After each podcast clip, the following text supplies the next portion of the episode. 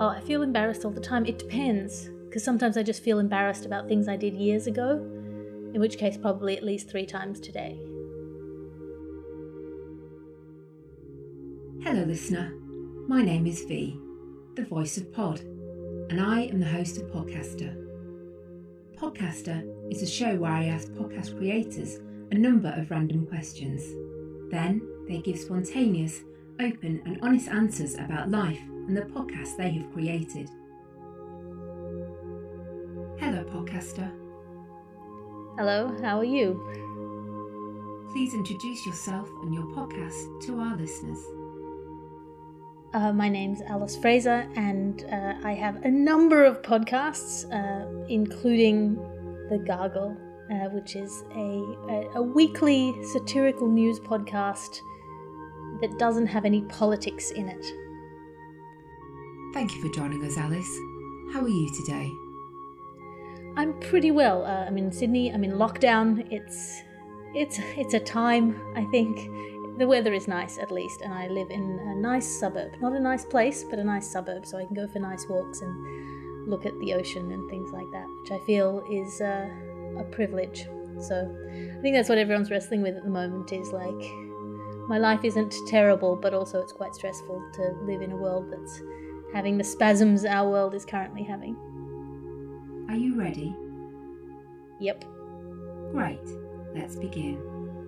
Where did the idea behind your podcast come from? So I've been doing uh, satirical news stuff for the last while. It's sort of that thing that happens if you're um, if you're quote unquote smart comedy, you, you end up getting pushed into news satire, which I think is interesting because I've I've never been that wildly interested in the news. I've been interested in like why this news, why is this the story that we're being told? Why is this the thing that we're being told is important? Um, but but the news I, I can find quite you know these cycles of the news can be very repetitive or very predictable or very grinding or very depressing um, and so you do these things right you, you write these jokes and you try and sum up the world for your listener and you try and uh, contain it contain the chaos of the universe in a neat joke um, and then you do it you, you do it for weeks and particularly with these 24 hour news cycles it's often the same stories on a loop or variations on the same story because they try to do pre news and then the news and then the post news commentary. So, you know, whatever it is, the subject comes around again Brexit, Trump, Brexit, Trump, Brexit, Trump, and you finally write the joke that you think is the joke Trump. Uh, I wouldn't take an IOU from Trump if he wrote it on the money he owed me. Or Brexit, uh, never has so much hot air lifted so few balloons. And then you write that and you realize it, it doesn't make a difference. So you know, it doesn't doesn't change the world at all. So for me, the Gargle was like a glossy magazine to a newspaper. It's just interesting, fun stories, the arts, the technology news, the science news, just so that I didn't have to do political jokes um, on that podcast. I still do, obviously, plenty of political jokes on the Bugle or when I'm writing for the news quiz or various other projects. But the Gargle is my safe space for satire that isn't political. What do you hope people take away from listening to your podcast? Uh, ideally, they laugh. Um, and then also, when I was saying it wasn't political, of course, all satire is political. I hope they maybe think twice about what stories being presented to them and how. When did you last feel embarrassed? Oh, I feel embarrassed all the time. It depends, because sometimes I just feel embarrassed about things I did years ago in which case, probably at least three times today. Who inspires you?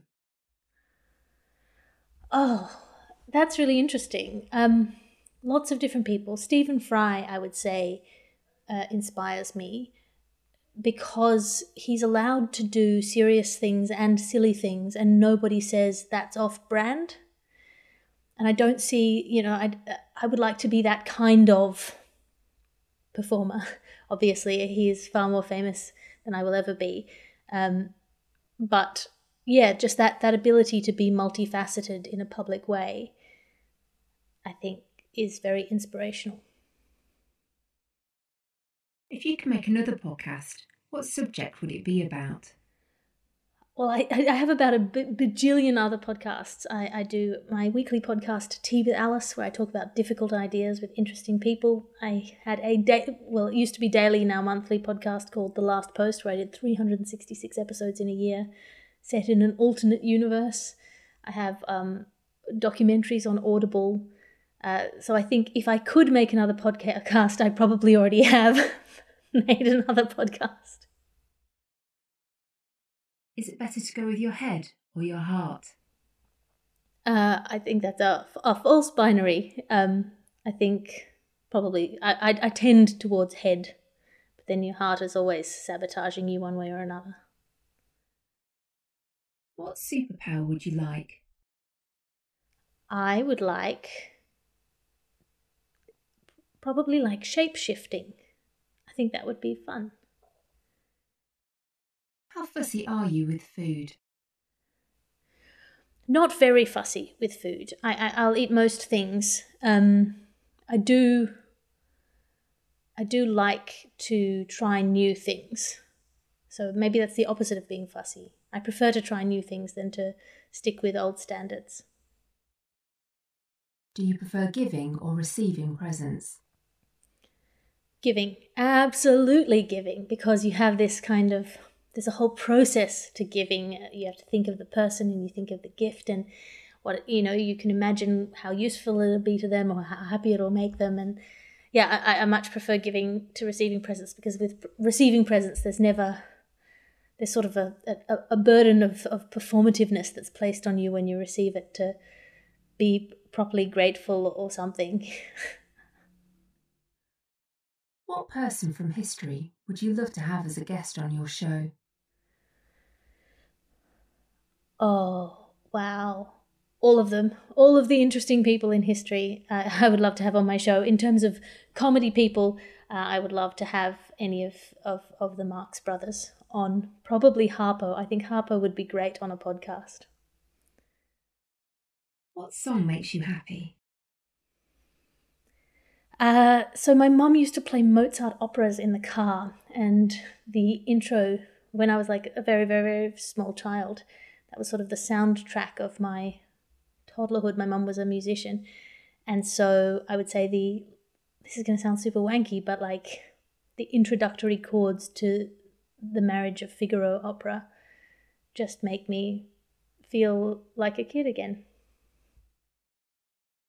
Do you hold grudges? I'm really bad at holding grudges. I'm, I, I can't. I, I, I keep forgetting to hold grudges. So I remember when I was. I have a twin brother, and he'd offend me in some way when we were small kids. And then when I saw him, I'd always be like, "Ah, Henry!" And then like ten minutes later, I'd remember that I was supposed to be angry about something. Um, I, I don't. I don't hold grudges. I do in terms of like resentment or character flaws or whatever. I do cut people off. Um, so I feel like I have a long tether and then no flexibility once the end of that tether is reached. So I'll give you a, a, certain amount of rope to hang yourself with, and then you're well and truly hung. It's very hard. Um, once once that tether has reached has reached its end to come back from there with me. You see someone you know on the way to work. Do you say hello or pretend you haven't seen them? well, I work in my bedroom nowadays. So uh, I I would probably at this point say hello. I'd be happy to say hello. Uh, otherwise, it would just depend on my mood. What are you missing in your life? Uh, that's a very profound question. And I, I think it's probably, I, I don't know what I'm missing in my life. I'm certainly missing something. Or maybe that's just humanity's inability to be satisfied with anything. If you could play any character in a movie, who would it be? Uh, I mean, I would love to play Hypatia. Um, or does it have to be a movie that already exists? Or there was there, there was a movie about Hypatia, which I think Rachel Weisz played her. She was this incredible um, teacher, historical woman, philosopher, and, and scientist um, who was uh, just an incredible uh, historical figure. I like her very much, and I would like to play her. Cat or dog? I have neither. Um, I feel like to a certain extent, cats are more honest, and we've sort of bred dogs to be sycophants, but they are undeniably more enjoyable. Um, can I say something like platypus instead? What's the difference between you and other people? Uh, I think I uh, I think a lot. Um, I live. I, feel like I'm I'm a brain in a bubble sometimes, and that I, I don't know if everyone else feels like that, but I can feel a little bit like. Do you know Krang from the Teenage Mutant Ninja Turtles, who's just a brain in a robot? Sometimes I float around feeling like that a little, and that makes me feel different from other people. I certainly have been told all my life that I was weird, but I feel like maybe I'm normal and everyone else is weird. What is the best part of making your podcast? The best part of making my podcast is having kind of ongoing arcs and running jokes where it's sort of setting myself a challenge to see if I can make the same thing funny in a different way. As a host of a comedy podcast, what do you think is the secret of comedy?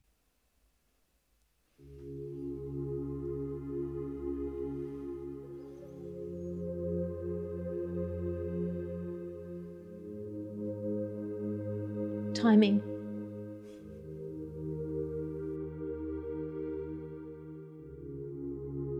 That's all the questions completed. How did you find the experience? Confusing, confronting, deeply fulfilling. Thank you again, Alice, for being a guest on Podcaster. It was nice to meet you. Nice to meet you too.